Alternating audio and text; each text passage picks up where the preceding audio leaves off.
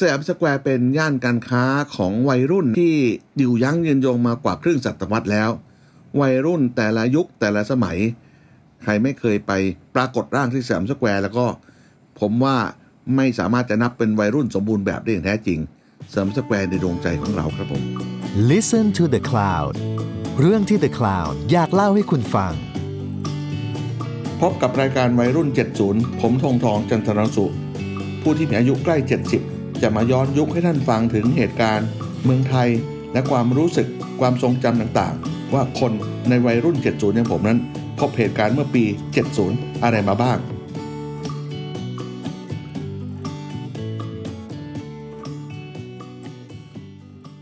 สวัสดีค่ะ สตางค์พัทยาโพพงศกรนะคะ บรรณาธิการเดอะคลาว วันนี้มาเป็นตัวแทนผู้ฟังค่ะ พูดคุยกับวัยรุ่น 70 ในตอนที่ 2 ของรายการนี้ วันนี้วัยรุ่น 70 อย่างอาจารย์ธงทองมีเรื่องอะไรมาเล่าให้พวกเราทุกคนฟังคะ วันนี้อยากจะคุยถึงเรื่องสยามสแควร์ก่อนเลยครับผม เพราะเหตุว่าสยามสแควร์นี่ผมคิดว่า เป็นย่านการค้าที่ท็อปฮิตติดอันดับมาหลายสิบปีแล้วนะครับ แล้วก็มีการอัปเดตตัวเองให้ทันสมัยอยู่เสมอ น้องๆหลานๆหรือผู้ฟังที่ทันยุคปัจจุบัน คงจะสงสัยว่ากำเนิดเกิดขึ้นของสยามสแควร์ในยุคเริ่มต้นนั้น มาจากไหนเป็นยังไงบ้าง เชื่อหรือไม่ครับผม วัยรุ่น 70อย่างผมเนี่ยทันเห็นเขาสร้างสยามสแควร์เลยแหละครับ ตอนแรกสร้างนี่สยามมันหน้าตาเป็นยังไงคะอาจารย์ ผมต้องถอยไปหน่อยนะครับ ถ้าผมจำปีพศไม่ผิดนะครับ ประมาณปี 2508อะประมาณนั้นนะครับผมไปเป็นนักเรียนชั้นประถมปีที่ 5 ที่โรงเรียนสาธิตปทุมวัน แล้วก็เวลานั้นอะ เป็นช่วงเวลาที่จุฬากำลังปรับปรุงพื้นที่บริเวณที่เป็นสยามสแควร์เวลาเนี้ยในความทรงจำผมนะครับ เรียกว่าเป็นเป็นชุมชนแออัดไกลๆนะฮะมีบ้านเป็นห้องแถวไม้ เป็นร้านค้าเล็กๆ ผมยังจำได้ถนนที่อยู่ด้านหลังที่เชื่อมระหว่าง วันนี้เราเรียกถนนอังรีดูนังกับถนนพญาไทที่ผ่านไปทางด้านศูนย์หนังสือจุฬาแถวๆนั้นนะครับ ผมเดินเดินถนนนั้นมาตอนป .5 เลยนะครับ มันก็เป็นห้องแถวไม้หรือมีห้องเช่า แล้วก็มีก๋วยเตี๋ยวเนื้อวัว แต่มันคงไม่ใช่ร้านโด่งดังอะไรสำหรับผมนะฮะที่ผมไปเดินแถวๆนั้นนะเพราะเหตุว่าตอนผมอยู่โรงเรียนชั้นป .5 ที่สาธิตปทุมวันซึ่งอยู่ไม่ไกลนะครับ ผมไปหาอาจารย์ซึ่งเป็นนิสิตมาสอนฝึกหัดสอนผม แล้วครูผมเนี่ยหรือนิสิตฝึกสอนเนี่ยเขาเช่าบ้านอยู่แถวๆนั้นน่ะอยู่ห้องแถวไม้อันนั้นนะครับ แล้วครูก็พาไปเลี้ยงก๋วยเตี๋ยว นี่เลยจำได้ว่า ตรงนั้นน่ะมันกำลังปรับปรุงเปลี่ยนโฉม ไปเยี่ยมไปหาครูได้ไม่นานนะครับก็นั้นในปี 0809 เนี่ย จุฬาซึ่งซึ่งเป็นเจ้าของพื้นที่อันนั้นเขาก็ปรับปรุงพื้นที่อันนั้น ให้มันทันสมัยขึ้น บริษัทที่เข้ามารับดำเนินการโดยชื่อบริษัทวังใหม่อะไรสักอย่างวังใหม่พัฒนาหรือแต่มีคำว่าวังใหม่อยู่แน่ ซึ่งคำว่าวังใหม่เนี่ยเป็นชื่อตำบลตรงนั้นนะครับ เพราะเหตุว่า ถอยหลังขึ้นไปดึกดำบรรพ์มากเลยสมัยรัชกาลที่5นั่นน่ะบริเวณใกล้เคียงกันคือพื้นที่สนามสุขพัชราไสยหรือที่เราเรียกว่าสนามกีฬาแห่งชาติทุกวันนี้ครับ เป็นการมีการก่อสร้างพระราชวังใหม่ ในสมัยรัชกาลที่ 5 เพื่อพระราชทาน สมเด็จพระบรมโอรสาธิราชสยามมกุฎราชกุมารพระองค์แรกเจ้าฟ้า มหาวชิรุณหิศ แต่ว่าท่านสวรรคตก่อนไม่ได้มาอยู่ที่นี่นะแต่ชื่อตำบลก็เรียกตำบลวังใหม่ แล้วพอเป็นที่ดินของจุฬา แล้วจุฬาจะมีการก่อสร้างที่เนี่ยบริษัทเอกชนที่เข้ามามาทำงานการก่อสร้างสยามสแควร์เนี่ยก็เลยตั้งชื่อตัวเองว่าบริษัทวังใหม่อะไรสักอย่างมีสร้อย แต่ผมเด็กเกินกว่าจะจำสร้อยที่ว่านั้นได้ครับผมอืมเพราะฉะนั้นเขาก็รื้อไอ้บรรดาห้องแถวไม้ โกโรโกโสร้านก๋วยเตี๋ยวในดวงใจผม ไม่รู้ในดวงใจเพราะครูเลี้ยงอะนะแล้วเราไม่ต้องออกกระตังเราก็มีความสุขดีนะก็เลยกลายเป็นห้องแถว เอ่อ ที่เป็นห้องแถวอาคารสองชั้น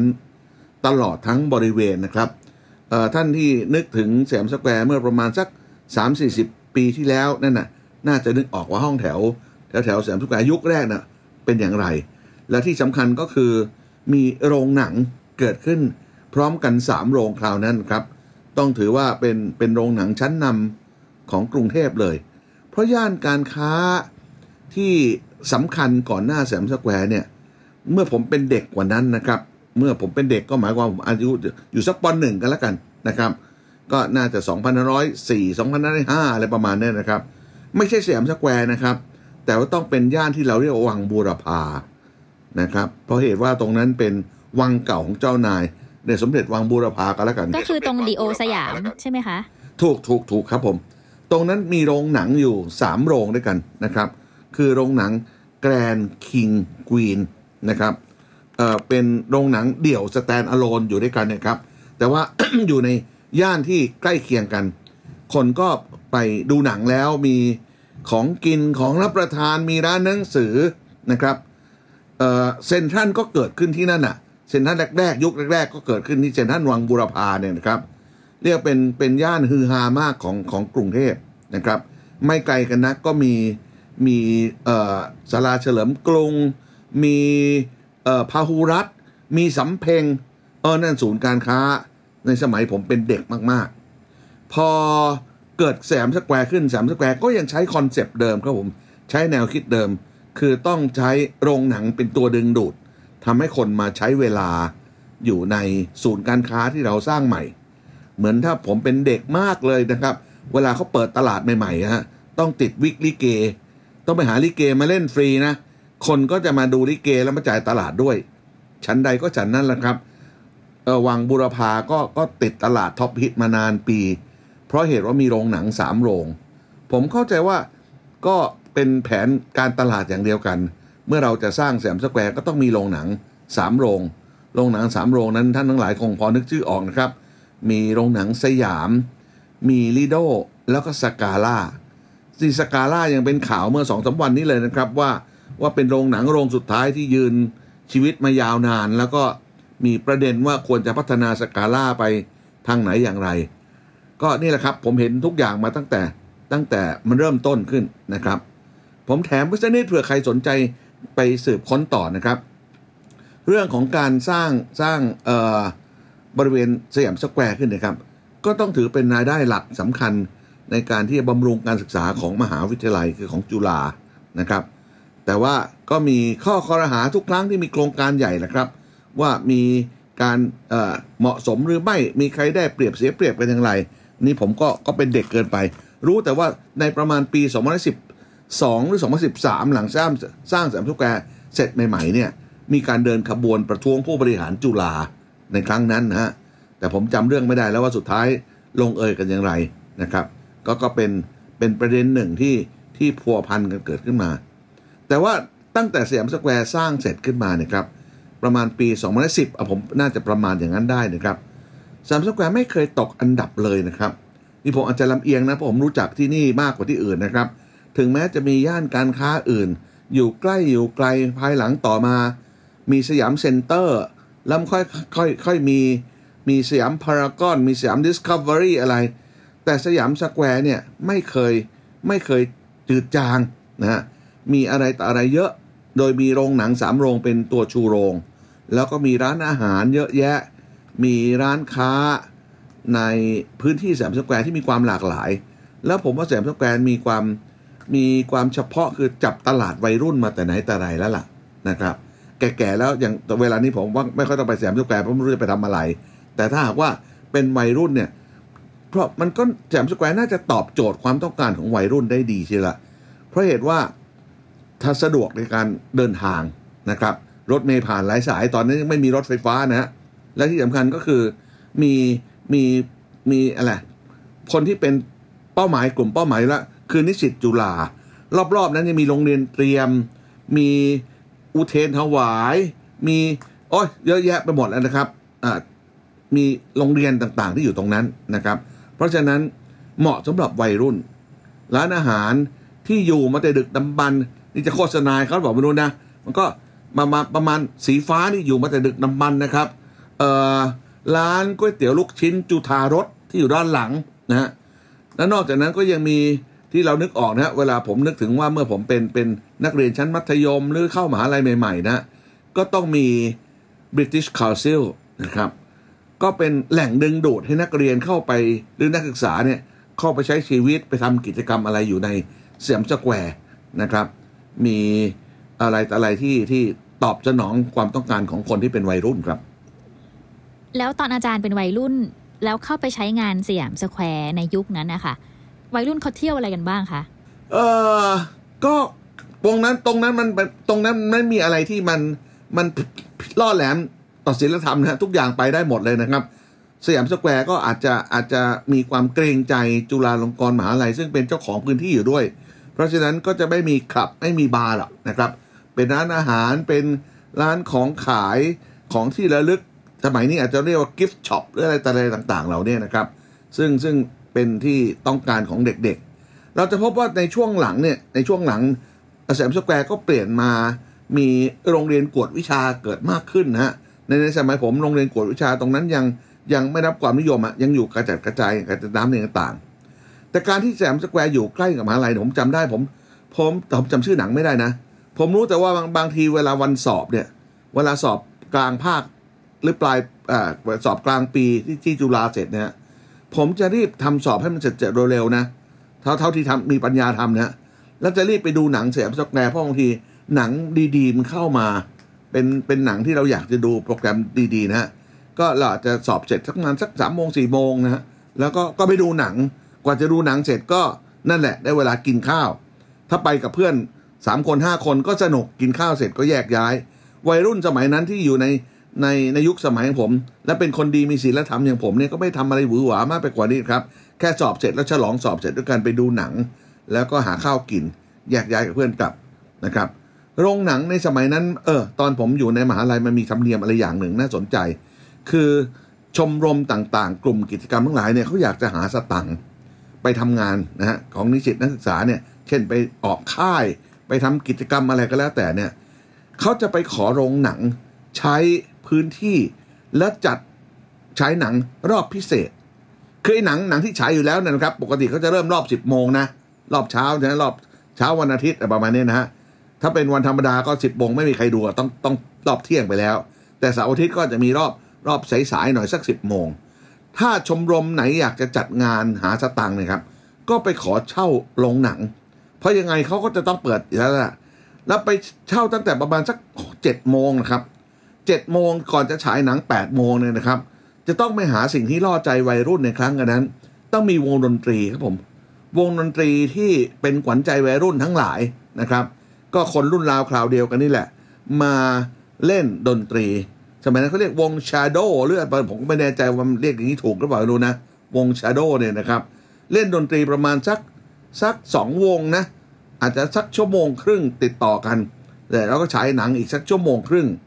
แบบนี้วัยรุ่นก็ก็จะพร้อมใจกันจ่ายสตังค์เพื่อจะไปดูดนตรีไปฟังดนตรีด้วย แล้วก็ได้ดูหนังด้วยนะครับกำไรกำไรวัยรุ่นนี่ตื่นเช้าจังเลยค่ะ ไปดูหนังตั้งแต่เจ็ดโมงอะค่ะ เพราะสมัยก่อนขยันตื่นเช้านะหกโมงครึ่งต้องถึงแล้วครับผม เพราะว่าก็จะไปดูดนตรีไง ประมาณเนี้ยฮะเป็นเป็นเป็นแฟชั่นมากเลยนะฮะ แล้วก็ได้กำไรได้รายได้เป็นกอบเป็นกำอยู่พอสมควร เจ้าของโรงหนังไม่ได้คิดอะไรเป็นเรื่องของของราคาค้าขายอย่างเต็มเหนียวหรอก เพราะยังไงก็ตามเนี่ยก็ปิดอยู่แล้วในเวลานั้นไม่ได้เปิดให้บริการกับคนทั่วไปอยู่ เพราะฉะนั้นก็ เป็นวิธีหารายได้อย่างอย่างง่าย ๆของคนจัดกิจกรรมนะเวลาขายตั๋วก็ไม่ต้องขายใครไม่ได้ไม่ได้ไปโฆษณา ตอนนั้นมันยังไม่มีอะไรออนไลน์นะเดินขายเพื่อนๆในในมหาลัยตามคณะต่างๆ เนี่ย แบ่งกันไปขายคณะละห้าสิบใบคณะละสามสิบใบประเดี๋ยวก็เต็มโรงหนังอยู่ดีนะครับ อืมผมก็ยังเคยไปไปดูหนังไอ้ตอนเช้าๆนี่เลยสนุกดีประมาณนั้นครับผม อาจารย์คะ แล้วเห็นว่าสยามสแควร์เนี่ยเขาดังว่าวัยรุ่นสมัยก่อนต้องมานั่งบนขั้นบันได อันนั้นคือยุคอาจารย์หรือเปล่าคะ อันนั้นคือสยามเซ็นเตอร์แล้วนะ มันมาทีหลังนะ เพราะบันไดที่ว่านะคือบันไดสยามเซ็นเตอร์ครับผมสยามสแควร์เป็นพื้นที่ราบ แล้วก็เป็นห้องแถว มีจุดเด่นก็คือมีมีโรงหนังสามโรงที่ว่าเนี่ยสยามเซ็นเตอร์เนี่ยน่าจะตามสยามสแควร์มา แต่ว่าเมื่อผมอยู่ในมหาลัย ประมาณปี 16 ผมเข้ามหาลัยเนี่ยสยามเซ็นเตอร์น่าจะเกิดแล้วนะแต่แต่มันตามหลังสยามสแควร์มาไม่ช้าไม่นานนะครับ สยามเซ็นเตอร์นั้นก็เป็นอาคารขนาดใหญ่อยู่ฝั่งตรงข้ามคนละเจ้าของพื้นที่ไม่ใช่ของไม่ใช่ของจุฬานะฝั่งด้านนู้นสยามเซ็นเตอร์สยามพารากอนสยามดิสคัฟเวอรี่นี่เป็นเป็นเป็นคนละเจ้าของกันนะฮะแต่สยามเซ็นเตอร์นั้นมีลักษณะเด่นก็คือมีบันไดที่เป็น step ลงมา แล้วมีป้ายรถเมย์ก็ใครๆก็ต้องไปนั่งอวดโฉมตรงนั้นครับ เราเราดูคนอื่นบ้าง แล้วก็เขาก็ดูเราบ้างนะฮะ สยามเซ็นเตอร์ดูจะมีจุดเด่นมากกว่าสยามสแควร์คือ ผมรู้สึกในความรู้สึกในตอนเป็นวัยรุ่นสยามเซ็นเตอร์นั้นมีแฟชั่นที่หลากหลายกว่าสยามสแควร์สยามสแควร์นั้นเป็นไลฟ์สไตล์ทั่ว ๆ ไป มีทั้ง gift shop มีร้านอาหาร มีอะไรต่ออะไร แต่สยามเซ็นเตอร์ดูดูแพงกว่าสักนิดหนึ่ง แล้วก็มีแฟชั่น มีอะไรต่ออะไรนะฮะ ในขณะที่สยามเซ็นเตอร์นั้นไม่มีโรงหนังนะฮะ แต่โรงหนังทางฝั่งสยามคือ สยามลีโดสกาล่านี่ก็เผื่อแผ่บารมีไปให้สยามเซ็นเตอร์ได้ด้วย เพราะเหตุว่ามันก็อยู่ริมถนนคนละฟากตรงข้ามถนนเท่านั้นแหละครับ แล้ววัยรุ่นเป็นคนดีมีศีลธรรมอย่างอาจารย์นี่ต้องไปเดินไปนั่งบันไดแถวสยามเซ็นเตอร์ด้วยไหมคะ เออผมนั่งแล้วกลัวบันไดมันจะหมองรู้สึกไปนะผม ผมก็เลยไม่ได้ไปนั่ง แต่ว่าเดินผ่าน ก็ก็ก็ดูเขานั่ง แต่ไม่ได้นั่งเองครับผมนะครับ ก็ก็ดูเขา ก็ก็มีสาวสวยหนุ่มหล่อเขาต้องไม่นั่งฮะเราเราก็ชื่นชมบุญญาบารมีเขาไปก็แล้วกันนะครับ แต่เราก็ไม่ทำอะไรมากไปกว่านั้น เดี๋ยวก็เดี๋ยวก็เป็นเรื่องไม่ไม่สันทัด เราแค่ดูหนังกินข้าวกลับบ้านเก่งแล้วครับผมขนาดเนี้ยนะฮะก็ก็จึงรอดชีวิตมาได้โดยโดยสวัสดิภาพครับผมอืมแล้วเอ่อพวกผู้ใหญ่สมัยนั้นนะคะเขามองว่าการที่เด็กๆวัยรุ่นเนี่ยออกมาเที่ยวเล่นที่สยามสแควร์สยามเซ็นเตอร์เนี่ยเขามองว่าเป็นบวกหรือลบไหมคะ ผมคิดว่าเป็นเป็นที่ปลอดภัยนะฮะ เพราะเหตุสยามสแควร์เนี่ยมีชื่อมาแต่ไหนว่าไม่เคยมีอบายมุกนะ หรือเป็นที่ที่ห่างไกลจากไอ้เรื่องตีรันฟันแทงการทะเลาะวิวาทนะครับ แล้วก็มันอยู่ในย่านที่เป็นกลางเมืองมากจริง ๆ เป็นหูเป็นตาของผู้คนทั้งหลายใครๆเกิดอะไรขึ้นในสยามสแควร์ก็ก็รู้ก็เห็นกันอยู่นะฮะยังมีโรงพักย่อยอยู่ในสยามสแควร์เลยด้วยซ้ำไปนะครับ เพราะฉะนั้นสยามสแควร์เนี่ยผมว่ามีความปลอดภัยดี ไม่มีอะไรที่ที่ผู้หลักผู้ใหญ่จะกังวลสำหรับลูกหลาน แม้จนถึงทุกวันนี้สยามสแควร์ก็ยังยังเป็นที่ชุมนุมของของวัยรุ่น แล้วผมก็คิดว่ามี character ของความเป็นสยามสแควร์ได้ ได้อยู่ยั้งยืนยงมากจนปัจจุบันนี้ครับผม อืม แล้วในบรรยากาศสยามสแควร์ยุคปัจจุบันเนี่ยค่ะ อาจารย์คิดว่าอะไรคือสิ่งที่อาจารย์คิดถึง เมื่อนึกถึงสยามสแควร์เอ่อยุคก่อนนะคะ ที่มันแบบอาจจะขาดหายไปแล้ว ผมมีความรู้สึกว่าชีวิตในสมัยนั้นมันอาจจะ slow life กว่าทุกวันนี้นะฮะเวลานี้ในสยามสแควร์ดูอะไรต่ออะไรมันมันเปลี่ยนไปเร็ว ร้านค้าในสยามสแควร์ในสมัยนี้มันเปลี่ยนโฉม เดี๋ยวก็เปลี่ยนเดี๋ยวก็เปลี่ยนฮะแต่ในยุคผมนะร้านไหนอยู่แล้วนะ อยู่ยั้งยืนยงมากเลยนะจนกระทั่งเราเราจบมาแล้วเรากลับไปมันก็ยังอยู่มีช่วงหลังนี่นะครับ ที่เศรษฐกิจมันมันเปลี่ยนแปลงอย่างรวดเร็ว ร้านไหนที่ที่ไม่แน่จริง ก็ก็ต้องถดถอยไป เพราะฉะนั้นความเปลี่ยนแปลงในโฉมหน้าของสยามสแควร์ทุกวันเนี่ยเข้าไปในแต่ละแต่ละปีมันอาจจะไม่เหมือนกัน แต่ยุคผมในยสยามสแควร์เปลี่ยนเปลี่ยนโฉมช้ากว่าปัจจุบันนี้ครับผมอืมแล้วถ้าสมมุติว่ามองกลับกันในสายตาของคนที่เป็นผู้ใหญ่แล้วอะค่ะอาจารย์ คิดว่าการมีอยู่ของสถานที่ที่ให้วัยรุ่นเขามาพบปะเจอหน้ากันอยู่ข้างๆมหาวิทยาลัยเนี่ย อาจารย์ว่ามันเป็นเรื่องที่ดีไหมคะ ผมว่าเป็นชีวิตปกตินะครับ เราไม่ไม่ได้ตั้งข้อรังเกียจอะไรกันนะครับ การเรียนในมหาวิทยาลัยไม่ต้องจำไม่ต้องทำท่าเป็นฤาษีจำศีลตลอดไปนะครับ คนมาเรียนมหาวิทยาลัยก็ต้องมีมีชีวิตอย่างมนุษย์ปกติต้องกินต้องใช้นะครับ แต่เราไม่ได้บังคับให้เขาไป แต่ขอให้ไอ้สิ่งที่เป็นบริการความสะดวกที่อยู่ใกล้ ๆ จะพบว่าเวลาเนี้ยถนนพญาไทซึ่งผ่ากลางจุฬาเนะครับ มีมีจุดยุทธศาสตร์อยู่หัวมุม สี่มุมด้วยกันฮะต้นปลายถนนพญาไทส่วนที่ผ่านจุฬานะฮะเราก็จะมีทางด้านเหนือแล้วก็มีสยามสแควร์อยู่มุมหนึ่ง แล้วก็มาบุญครองอยู่มุมหนึ่ง อีกทิศหนึ่งคือลงไปทางด้านใต้นะฮะลงไปก็จะมีจามจุรีสแควร์กับเอ่อสามย่านมิตรทาวน์นี่ก็เป็นเป็นพื้นที่ที่ที่อยู่ใกล้มหาลัยแล้วเป็นเป็นที่ดินของจุฬาลงกรณ์มหาลัยที่ได้มีการพัฒนาที่ดิน แล้วก็แบ่งพื้นที่ เพื่อ service ไม่เฉพาะแต่นักศึกษาหรือนิสิตของมหาลัยเท่านั้นนะครับ แต่ service ประชาคม หรือเศรษฐกิจของสังคมโดยรวมของกรุงเทพด้วยครับผมแล้วอาจารย์คิดว่าเออในอนาคตอะค่ะ มันจะมีสถานที่ไหนไหมคะ ที่มันจะมาเป็นที่ใหม่ ว่าวัยรุ่นน่ะเขาอาจจะย้ายไปที่อื่นละหรือว่าสยามสแควร์มันจะยังยั้งยืนยงต่อไปในความเห็นของอาจารย์นะคะ ผมก็ อะไรในโลกนี้ใด ๆ ในโลกล้วนอันนี้จังนะฮะ แต่ผมคิดว่าสยามสแควร์เนี่ยเก่งมากเลยนะ เทียบกับวังบูรพาซึ่งมีอายุยืนอยู่ 10 20 ปี 30 ปีตรงนั้น แล้วก็บัดเนี้ยมันก็แห้งเหี่ยวโรยราไป ในขณะที่สยามสแควร์ที่เมื่อกี้ผมลองลองปักหมุดว่าเมื่อตอนผมเห็นมันสร้างเนี่ย2508เสร็จ2510อะไรประมาณนี้นะฮะ อยู่ปัจจุบันเนี่ยก็ 50 กว่าปีแล้วเนี่ย ผมว่าสยามสแควร์เก่ง แล้วก็จุดตำแหน่งยืน คือตำแหน่งทางทางภูมิศาสตร์ของสยามสแควร์เนี่ยได้เปรียบมากนะครับ รถเมล์ผ่านหลายสายเอาอย่างงั้นแล้วกัน แถมเวลานี้ยังมีมีรถไฟฟ้าซึ่งเป็นสายหลักสายแรกของกรุงเทพเลยด้วยซ้ำไป แล้วก็มีจุดเปลี่ยนที่มาสามารถเปลี่ยนรถสองสายได้ได้ตรงตรงข้างหน้าสยามสแควร์เลยสถานีสยามก็เป็นเป็นเหมือน junction ใหญ่ ผมว่าสยามสแควร์ยังจะติดตลาดอีกนาน เราลองดูว่าศูนย์การค้าหรือ ย่านการค้าอื่นที่เกิดขึ้นในในช่วงหลังเนี่ยนะครับหลายๆ แห่งก็อาจจะมีที่เสียงครึกโครมอยู่สักพักหนึ่ง แต่ว่าแต่ว่าสุดท้ายแล้วก็มี